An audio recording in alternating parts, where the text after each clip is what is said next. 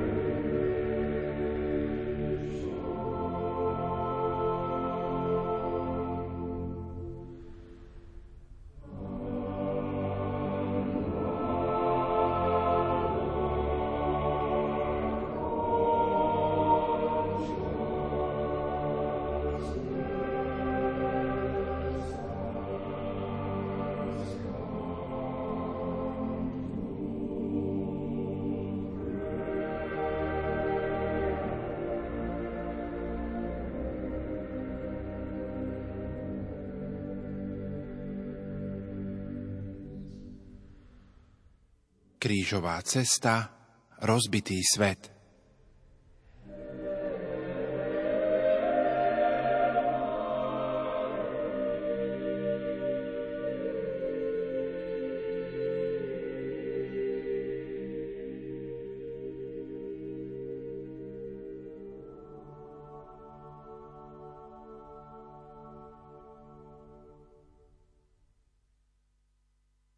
Mene Otca i Syna i Ducha Svetého. Amen. Na začiatku tejto krížovej cesty sa spolu zamyslíme nad krátkým príbehom. Malý chlapec, plný rozmanitých nápadov, ako sa hrať, netrpezlivo čakal, kedy sa otec vráti z práce domov. Otec mal však dlhý deň a doma zúfalo túžil aspoň po chvíľke oddychu.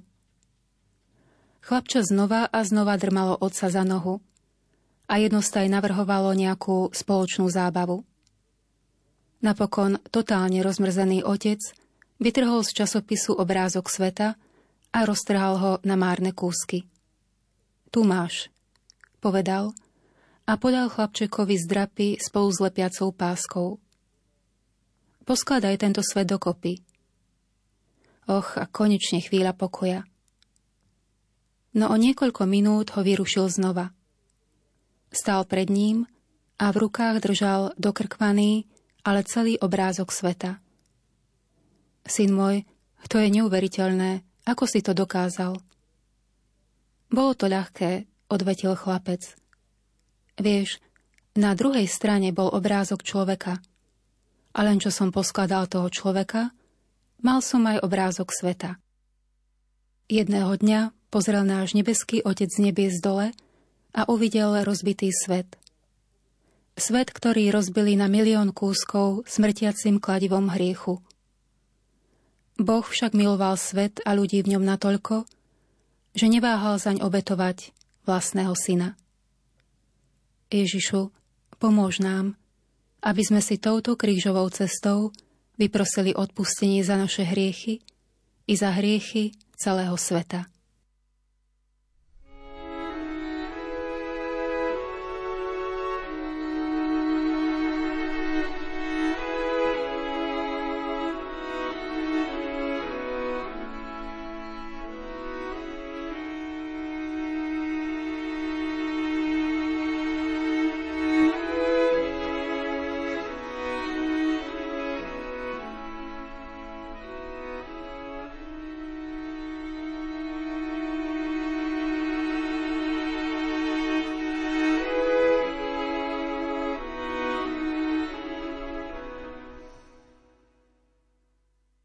Prvé zastavenie odsúdenie. Klanieme sa ti, Kriste, a dobrorečíme ti. Lebo si svojim krížom vykúpil svet. Mexiko 1926 Prenasledovanie proti kresťanom vrcholí. Mladého Mexičana Alvareza odsúdia na smrť. Príčina? Vláda zakázala verejne sa priznať ku Kristovi a on to urobil. Keď vyniesli nad ním rozsudok, požiadal v žalári o atrament, pero a papier a napísal posledný list svojej snúbenici. Píše v ňom Marienka, mal som ťa stále rád – Nezazlievaj mi však, že Krista milujem ešte viac. Nezabudni dnes na svojho Alvareza. Nezabudni dnes o tretej popoludní. Vtedy smrťou dosvedčím svoju lásku k Ježišovi Kristovi a k jeho väčšnej pravde. V jeho evaníliu som našiel svetlo, ktoré ožiarilo celý môj život i moju smrť. Mexickí katolíci priniesli neskôr Alvarezov list Piovi XI. Pápež k nemu napísal Krv mučeníkov je semenom nových kresťanov. Nám všetkým Alvarez odkazuje Ja zomieram za Krista a za jeho pravdu. Vy majte silu zaň žiť. Ježišu, aj teba neprávom odsúdili na smrť moje hriechy – Pomáhaj mi žiť tak, aby som vždy pevne a vytrvalo kráčal za Tebou. Amen. Ukrižovaný Ježišu, zmiluj sa nad nami. Aj nad dušami vočistí.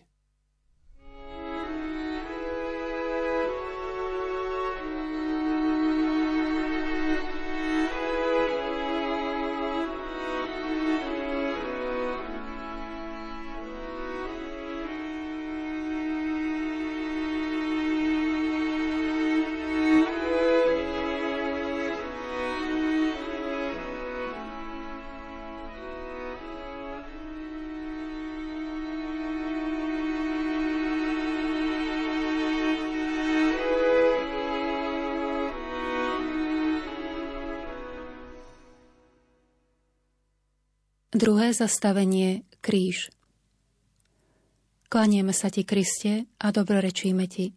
Lebo si svojim krížom vykúpil svet.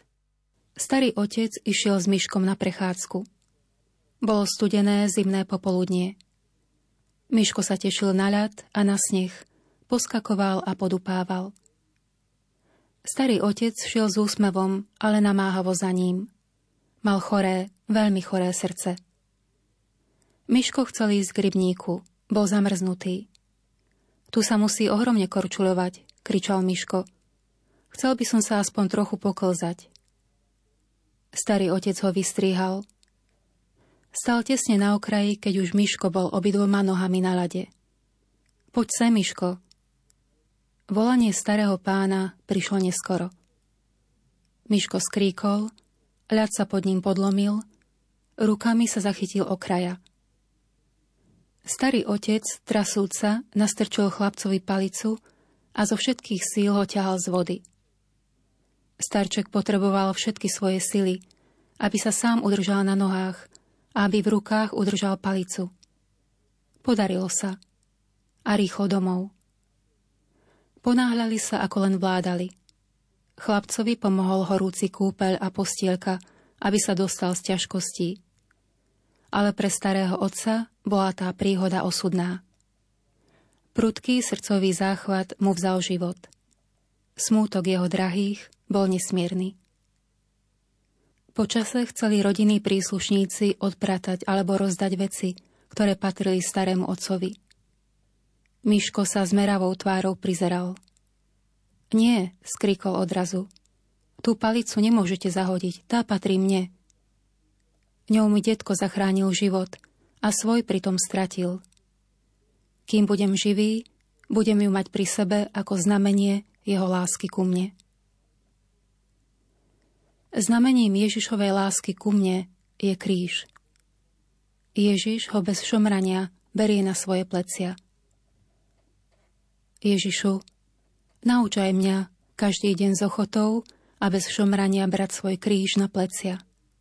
Amen. Ukrižovaný Ježišu, zmiluj sa nad nami. Aj nad dušami vočistí.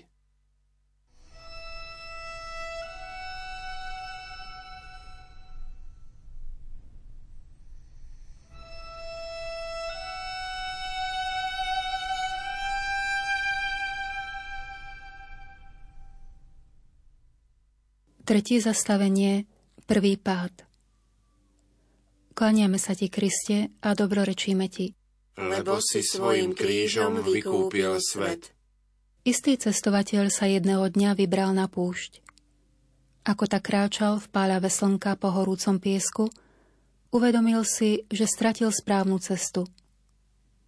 Voda sa mu už minula a on pocitoval stále väčší a väčší smet – Sily ho opúšťali a netrvalo dlho, keď bezvládne klesol k zemi. Ležal tam celé hodiny, zmierený so svojím osudom. V tej chvíli zavádlo v púšti hrobové ticho. Ako tak ležal, zazdalo sa mu, že kde si v diaľke za Dunou počuješ bonkot potôčika. Táto nádej mu dala novú silu – Stal a pomaly kráčal za tichým zvukom. A takto našiel oázu s vodou. Aj my si možno myslíme, že našim pádom do hriechu sa všetko končí. Ale práve pád nám môže ukázať oázu Božieho milosrdenstva. Ježišu, Ty si bezmocne klesol na zem a opäť si vstal. Tvoja láska k nám ťa pohýnala ďalej – Pomáhaj aj mne, aby som vedel po každom páde znova povstávať. Amen. Ukrižovaný Ježišu, zmiluj sa nad nami. Aj nad dušami vočistí.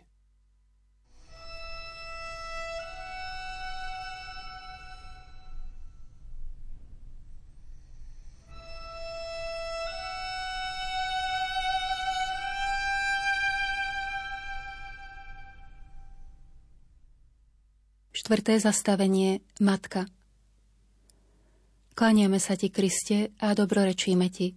Lebo si svojim krížom vykúpil svet. Na železničnú stanicu precestoval 20-ročný mladík, ktorý vo vojne stratil obe oči. Na stanici ho čakala matka, ktorá o tom nevedela. Vlak zastal. Matka hneď zbadá svojho syna a prediera sa pomedzi cestujúcich k nemu. Vidí, ako mladý vojak pomáha jej synovi zostúpiť z vlaku. Vojak ho potom silno drží za rameno a jej syn neisto kráča po nástupišti. Matka pribehne k nemu, zadíva sa do jeho tmavých okuliarov a osloví ho. Mladík vystrie ruky, hľadajúc svoju matku. Vtedy si matka začne uvedomovať synovú tragédiu a zvolá. Syn môj, čo sa ti stalo? Ani ma nevidíš. Mladík sa hodí matke okolo krku a hovorí jej Mamička, nevidím ťa, som slepý, ale cítim, že si tu. Ježišové stretnutie s matkou vráža do jej srdca ďalší meč bolesti. Ježišu, prítomnosť tvojej matky a jej blízkosť ti dodáva silu a odvahu ísť ďalej – Pomáhaj mi, aby som si vo svojich krížoch vždy viac uvedomoval blízkosť mojej nebeskej matky. Amen. Ukrižovaný Ježišu, zmiluj sa nad nami. Aj nad dušami vočistí.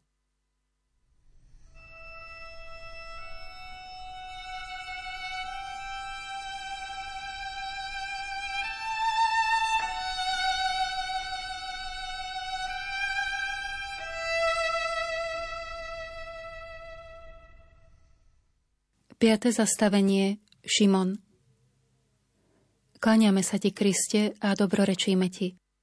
Lebo si svojim krížom vykúpil svet. Stu Weber si spomína na chvíle prežité v základni amerického vojska. Okrem iného píše Behávali sme každý deň, ale toto bolo čosi celkom iné. Potili sme sa odvtedy, čo sme sa ešte pred svitaním zgúľali z vagóna, ale teraz sa už podvalil z každého poru tela. Pravda, že bola to súčasť fyzického výcviku amerických rangerov a s námahou sme museli rátať, dokonca aj s vyčerpaním. Lenže toto ráno nebolo stvorené na ranú rozsvičku v tričkách a s výkrikmi hurá. Bežali sme v plnej polnej – ako obyčajne príkaznel, odchádzate spolu, máte sa držať spolu, pracujete spolu ako jedna jednotka a spolu sa aj vraciate. Ak sa nemáte vrátiť spolu, vôbec sa nevracajte. Kde si na ceste uprostred hmlistého pocitu bolesti, smedu a únavy, môj mozog zaregistroval v súvislosti s našou formáciou čosi zvláštne – Dva rady predo mnou som si všimol jedného chlapca, ako vypadol z rytmu.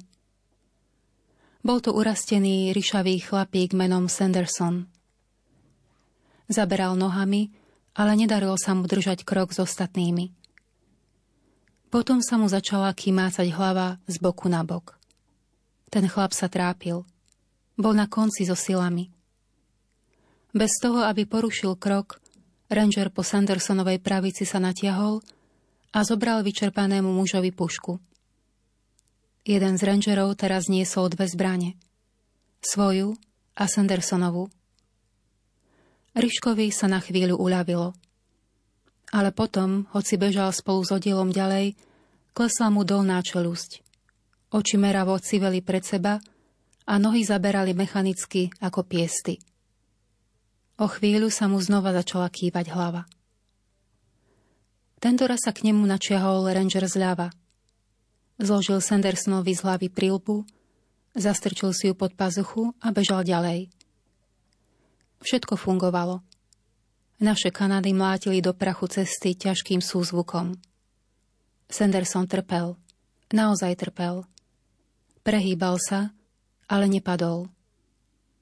Dvaja vojaci za ním mu zobrali z chrbta batoh a každý chytil jeden popruh a odiel bežal ďalej. Celou cestou až do cieľa. Zostali sme spolu. Vrátili sme sa spolu. A všetci spolu sme boli z toho silnejší. A Ježiš príjma pomoc od neznámeho muža, Šimona. Ježišu, uč aj mňa podávať svoju pomocnú ruku tým, ktorí sú odkázaní už len na seba. Amen. Ukrižovaný Ježišu, zmiluj sa nad nami. Aj nad dušami vočistí.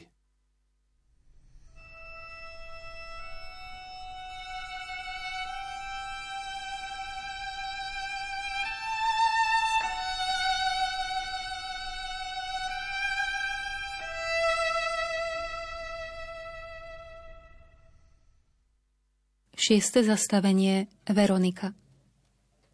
Kláňame sa ti, Kriste, a dobrorečíme ti. Lebo si svojim krížom vykúpil svet. Slávna nositeľka Nobelovej ceny, matka Teresa, uvezovala jedného dňa v indickom slame rany na smrť chorého malomocného. Americký turista, ktorý ju pri jej hroznej práci sledoval, ju požiadal, aby mu dovolila odfotografovať ju. Matka privolila a turista, ktorý videl, s akou nehou táto matka chudobných obvezuje krvácajúcu a páchnúcu dieru na mieste, kde mal kedysi malomocný nos, vyhlásil. Sestra, robotu, ktorú robíte, by som nerobil ani za milión dolárov. Ani ja, priateľu, odpovedala matka Teresa. Ani ja. Matka Teresa, novodobá Veronika. Ježišu, Pomáhaj mi, aby som aj ja dokázal nezišne a s láskou slúžiť svojim bratom a sestrám. Amen. Ukrižovaný Ježišu, zmiluj sa nad nami. Aj nad dušami vočistí.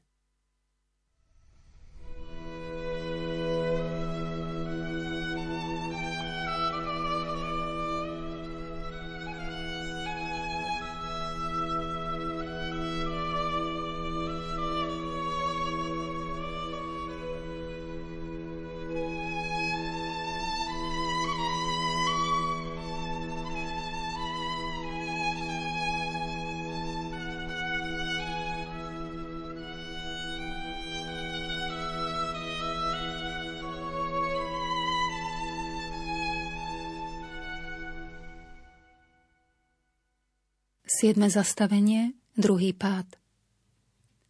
Klaniame sa ti, Kriste, a dobrorečíme ti. Lebo si svojim krížom vykúpil svet. Loď Titanic, obrovský parník, bola pýchou anglického námorného lodstva. V tom čase to bola jedna z najväčších lodí na svete. Vlastnila ju spoločnosť White Star Line. Pícha a nezdravé sebavedomie boli doplnkom lode od samého začiatku. Jej prvá veľká plavba – smerovala zo Southamptonu do New Yorku. Keď sa loď plavila cez veľké ľadovce, neznížila rýchlosť. Kormidelník totiž dostal rozkaz. Stále plnou parou vpred. A zrazu sa to stalo. Pred nimi sa vynoril obrovský ľadovec. Zrážke sa nedalo zabrániť. Titanic v plnej rýchlosti narazil do ľadovca. Hoci loď mala dvojité dno, Ľadovec jej rozrezal bok v dĺžke 100 metrov. Obrovské prúdy vody sa valili dovnútra. Námorníci rýchlo spúšťali na hladinu záchranné člny. Člnov však bolo málo. V hlbinách oceánu zahynulo 1503 ľudí. V novinách sa objavuje správa. Nepotopiteľný Titanic sa potopil.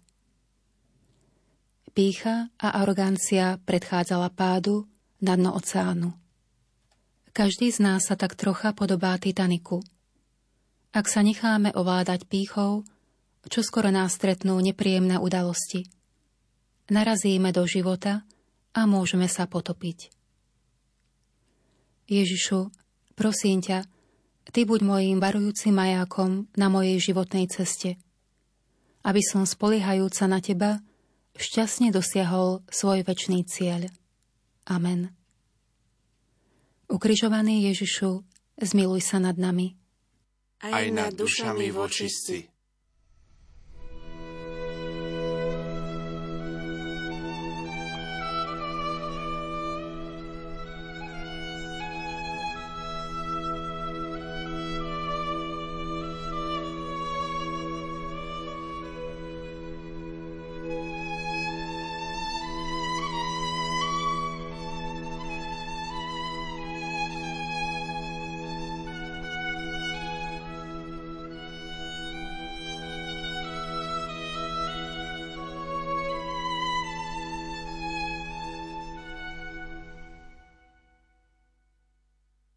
8. zastavenie plačúce ženy.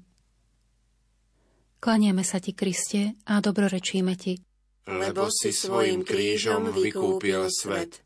6. august 1945 Hirošima, veľké japonské priemyselné mesto, kúpe sa v lúčoch raného slnka. V uliciach sa začína každodenný ruch. Deti sú v škole, továrne chrlia oblaky dymu, Gazdiné sa jednajú na trhu s predavačkami zeleniny.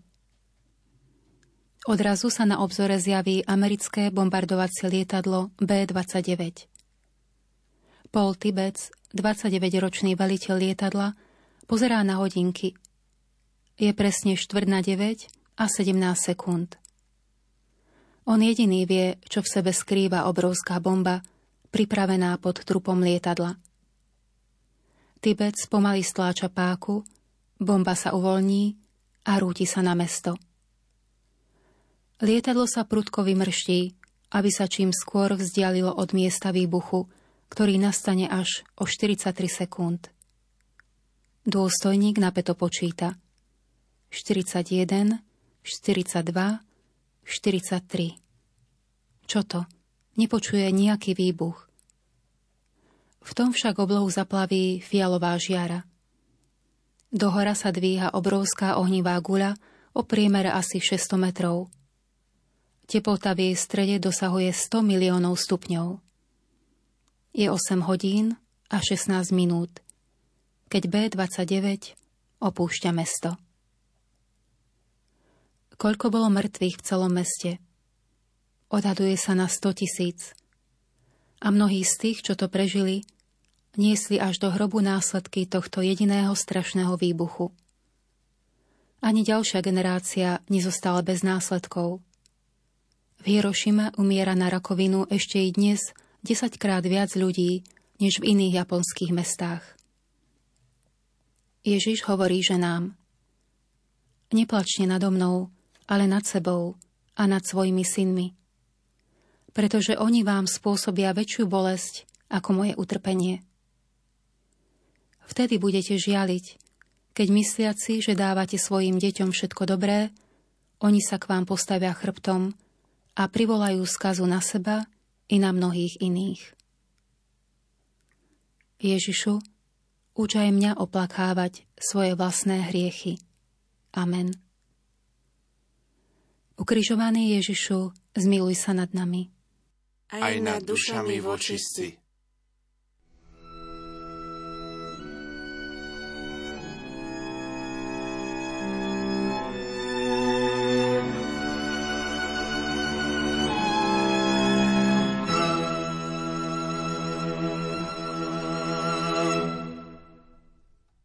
9. zastavenie, tretí pád. Klanieme sa ti, Kriste, a dobrorečíme ti. Lebo si svojim krížom vykúpil svet. Augustín sa narodil v roku 354. Jeho otec bol členom Mestskej rady a bol pohan. Matka Monika bola nábožnou kresťankou. Vo svojom diele Confessiones, vyznania, sa priznáva k mnohým svojim hriechom. Okrem iného píše Kradol som z komory a z rodičovského stola. Keď ma prichytili pri klamstve, radšej som zúril, ako by som sa mal priznať. S mladistvými rokmi prišla aj sexuálna zmyselnosť, ktorá ho spútala až do 33. roku jeho života. Augustín píše Vo slep som kráčal ďalej, Ba bol som natoľko zaslepený, že som sa hambil za svoje menšie nemravné výčiny, keď som počul svojich vrstovníkov chváliť sa svojimi väčšími hadebnosťami. S rozbúreným vnútrom sa Augustín utiahol do záhrady ďaleko od domu. Vo vnútornom boji príkro odsudzoval svoju mravnú slabosť a nízkosť, no pred duševný zrak sa mu natískali aj starodávne priateľky – jeho telesné náklonosti a pôžitky, od ktorých sa nevedel odpútať. Veľké vnútorné pohnutie sa skončilo prívalom slz, ako hovorí vo vyznaniach. Po obrátení sa rozhodne začať žiť nový život. V roku 387 príjma krst, rozdáva svoj majetok chudobným a neskôr sa stáva kňazom. V roku 396 je vysvetený za biskupa. Napriek jeho pohnutému životu, ktorý bol popredkávaný mnohými pádmi, dokázal Augustín opäť vstať a týmto povstaním si zaslúžil korunu svetosti. Ježišu, častokrát padám do tých najlepších priepastí, ale ty ma učíš, že čím hlbšie padnem, tým vyššie môžem povstať. Prosím ťa, chráň ma od ďalších pádov, aby som šťastne došiel do cieľa, ktorým si Ty. Amen. Ukrižovaný Ježišu, zmiluj sa nad nami. Aj nad dušami vočistí.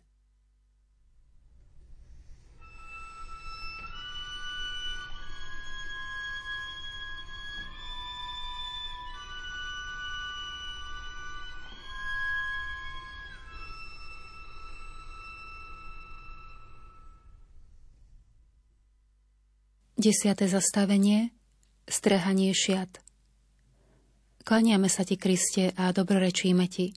Lebo si svojim krížom vykúpil svet. V jednom ženskom kláštore v Poľsku bola reholnica, ktorá oplývala svojou neobyčajnou krásou. Zvlášť krásne boli jej oči. Vypukla vojna. V nej boli všetky výsady a ohľady pošliapavané.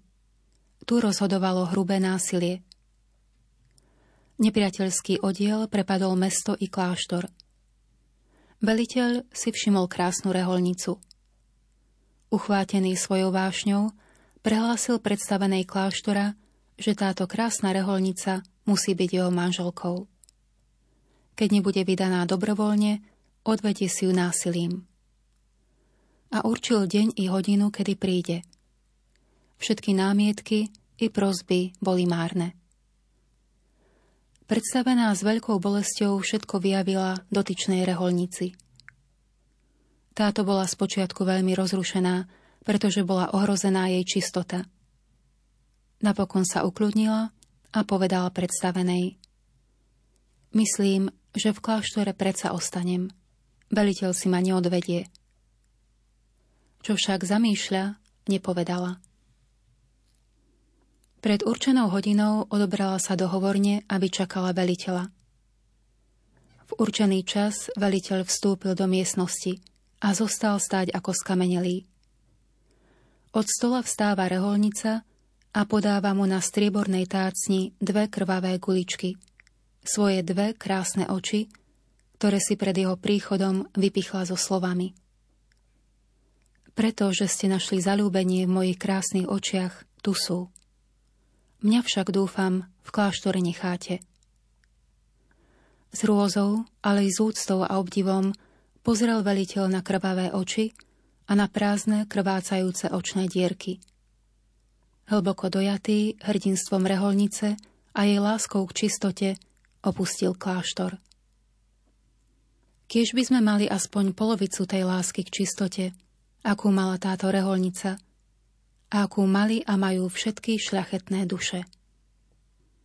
Ježišu, Ty si pre môj hriech žiadostivosti a pýchy podstúpil bolesné strhanie šiat – Prosím ťa, chráň ma od všetkých hanebných myšlienok a žiadostivosti. Amen. Ukrižovaný Ježišu, zmiluj sa nad nami. Aj nad dušami vočistí.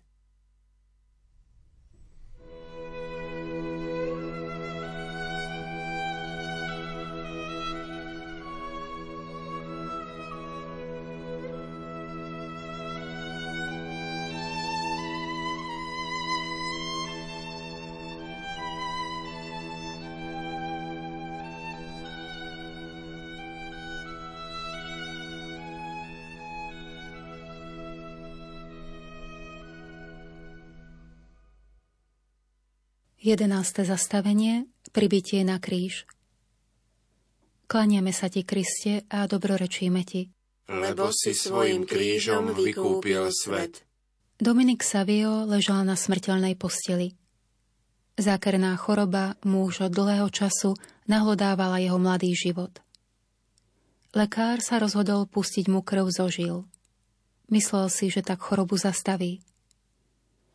Keď sa lekár chystal pichnúť mu do žily dlhú ihlu, vyzval Dominika, aby odvrátil tvár. Dominik povedal, čože je taká ihla v porovnaní s klincami, ktorými prerazili spasiteľovi ruky a nohy. A pokojne sa díval, ako mu oteká krv zožil. Snažil sa trpieť radosne spolu s Kristom. Ježišu, Aké ukrutné bolesti si musel zniesť pri pribíjaní na kríž. Za mňa. Naplň moje srdce odporom voči hriechom, aby vytrvalým seba zapieraním som križoval seba samého. Amen. Ukrižovaný Ježišu, zmiluj sa nad nami. Aj nad dušami vočistí.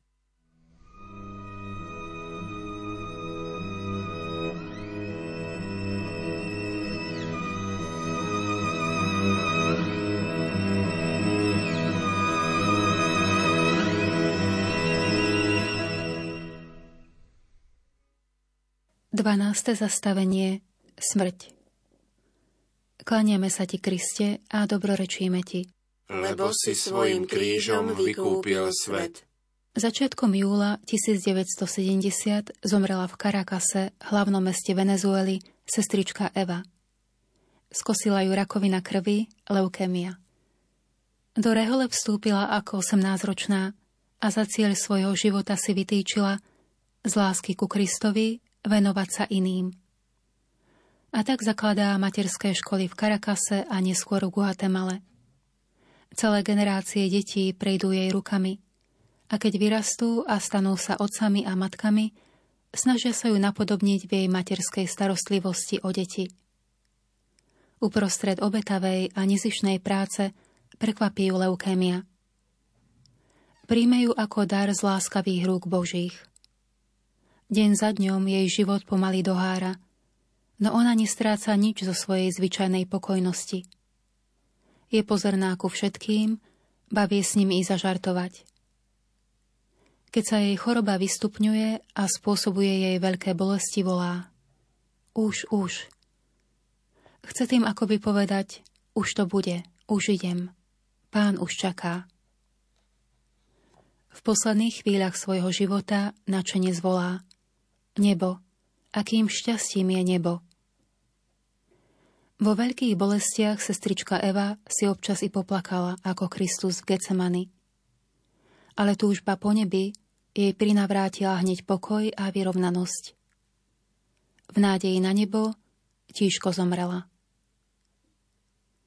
Ježišu, z lásky ku mne si zomrel na kríži. Daj aj mne silu v poslednej hodine svojho života úplne sa odovzdať do rúk svojho Otca. Amen. Ukrižovaný Ježišu, zmiluj sa nad nami.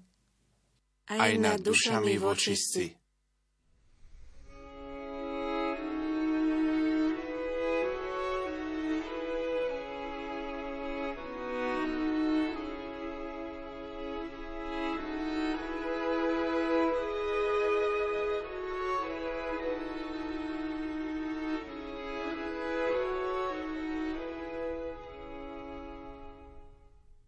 13. zastavenie Mŕtvy syn Klaniame sa ti, Kriste, a dobrorečíme ti.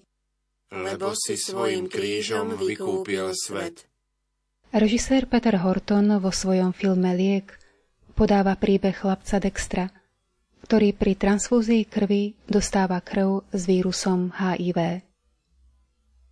Chlapec nemá okrem svojej matky nikoho. Všetci spolužiaci ním opovrhli – do deja však vstupuje chlapec od susedov Erik. Tento mení celý Dextrov život a život jeho matky. Erik je jediný, ktorý s ním vytvorí nádherný priateľský vzťah. Chce Dextrovi pomôcť a spolu hľadajú všetky možné spôsoby. Dextrovi však už nikto pomôcť nemôže. Dexter, jediný syn matky, umiera. Mária drží v náručí mŕtve telo svojho syna. Aký žiaľ musel preniknúť jej srdce v tej chvíli. Mária, moja matka, vezmi aj mňa do svojho náručia v hodine mojej smrti. Amen. Ukrižovaný Ježišu, zmiluj sa nad nami. Aj nad dušami vočistí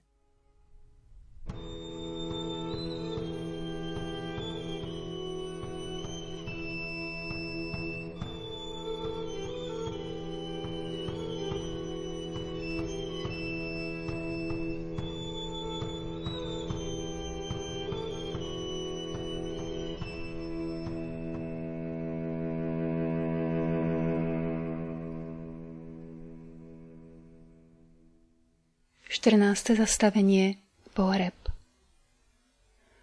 Klaniame sa ti, Kriste, a dobrorečíme ti. Lebo si svojim krížom vykúpil svet. Vôbec nechcela vytočiť to číslo. Chcela zavolať sestre, aby sa dohodli na večer. Musí ešte mnohé zariadiť, kým ocestuje zase domov. Pred týždňom pochovali matku. Pred pár dňami zlikvidovali jej domácnosť. Bolesť bola ešte veľmi hlboká. Jej ruka inštinktívne vytočila matkino číslo, ako to robievala po celé roky a za posledné týždne každý deň. Prelakla sa a chcela zavesiť slúchadlo, keď si plná strachu uvedomila, že si bude musieť vypočuť tie hrozné slová. Číslo bolo zrušené ale ruka ju neposlúchala. V tesnej telefónnej búdke ju zaliala horúčava. Nebola schopná urobiť pohyb. A potom sa stalo niečo zvláštneho. V slúchadle počula privetivý hlas slečny z pošty. Ako z bezduchej pásky hovorí slová, ktoré nikdy predtým a nikdy potom už nepočula. Spojenie je dočasne prerušené. Celá prekvapená pomaly zavesila slúchadlo a rozmýšľala o tom, čo práve počula. Jej myseľ sa upriemila na slovo dočasne a pevne sa ho zachytila. Toto spojenie je dočasne prerušené, pomyslela si. Iba dočasne. Úradný oznam sa jej stal dogmatickou výpovedou. Raz sa to spojenie bude môcť znovu nadviazať vo chvíli, ktorú určí Boh. S útechou ocestovala domov. Ani Ježiš neostal v hrobe. Po troch dňoch stal z mŕtvych. Ježišu, daj mi pevnú vieru a nádej, že sa raz s Tebou uvidím z tváre do tváre. Amen. Ukrižovaný Ježišu, zmiluj sa nad nami. Aj nad dušami vočistí.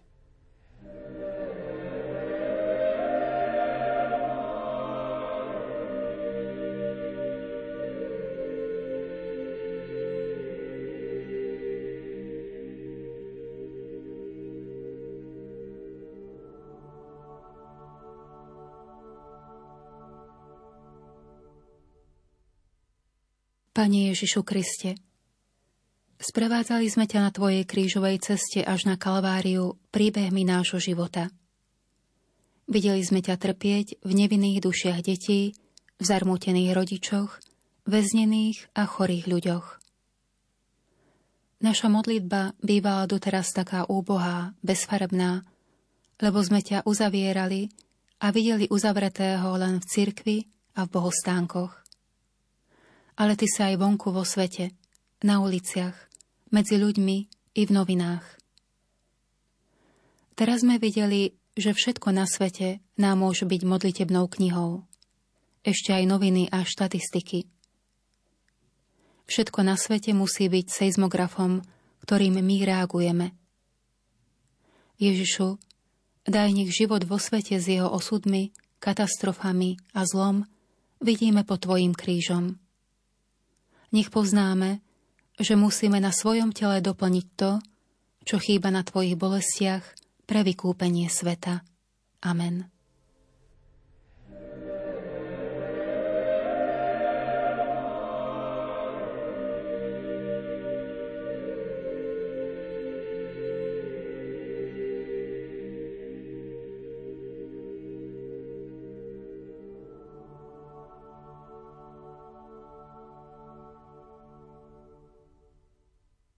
Bože náš Otec, Ty nám zjavuješ svoju nesmiernu lásku cez Tvojho Syna Ježiša Krista, ktorý prišiel na našu zem, aby nás zachránil. My to už vieme, ale ešte sú milióny ľudí, naši bratia a sestry, ktorí ťa nepoznajú. Dnes ťa prosíme za nich všetkých, ktorí v nevedomosti čakajú na Tvoj príchod. Duch Svetý, Ty, ktorý prebývaš v nás. Pomôž nám byť misionármi a požehnaj tých, čo zanechali všetko, aby ťa nasledovali osobitným spôsobom. Sprevádza ich a pomáhaj im pri ohlasovaní Tvojho evanelia lásky. Mária, hviezda novej evangelizácie, zapál v našich srdciach misionárskeho ducha a požehnaj Tvojou láskou všetkých ľudí dobrej vôle. Amen.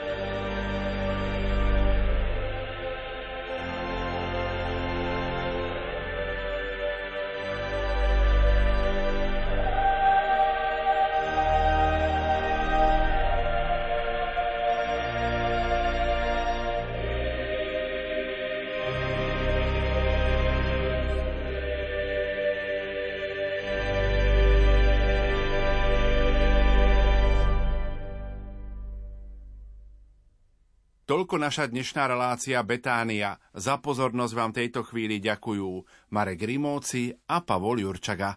Do počutia.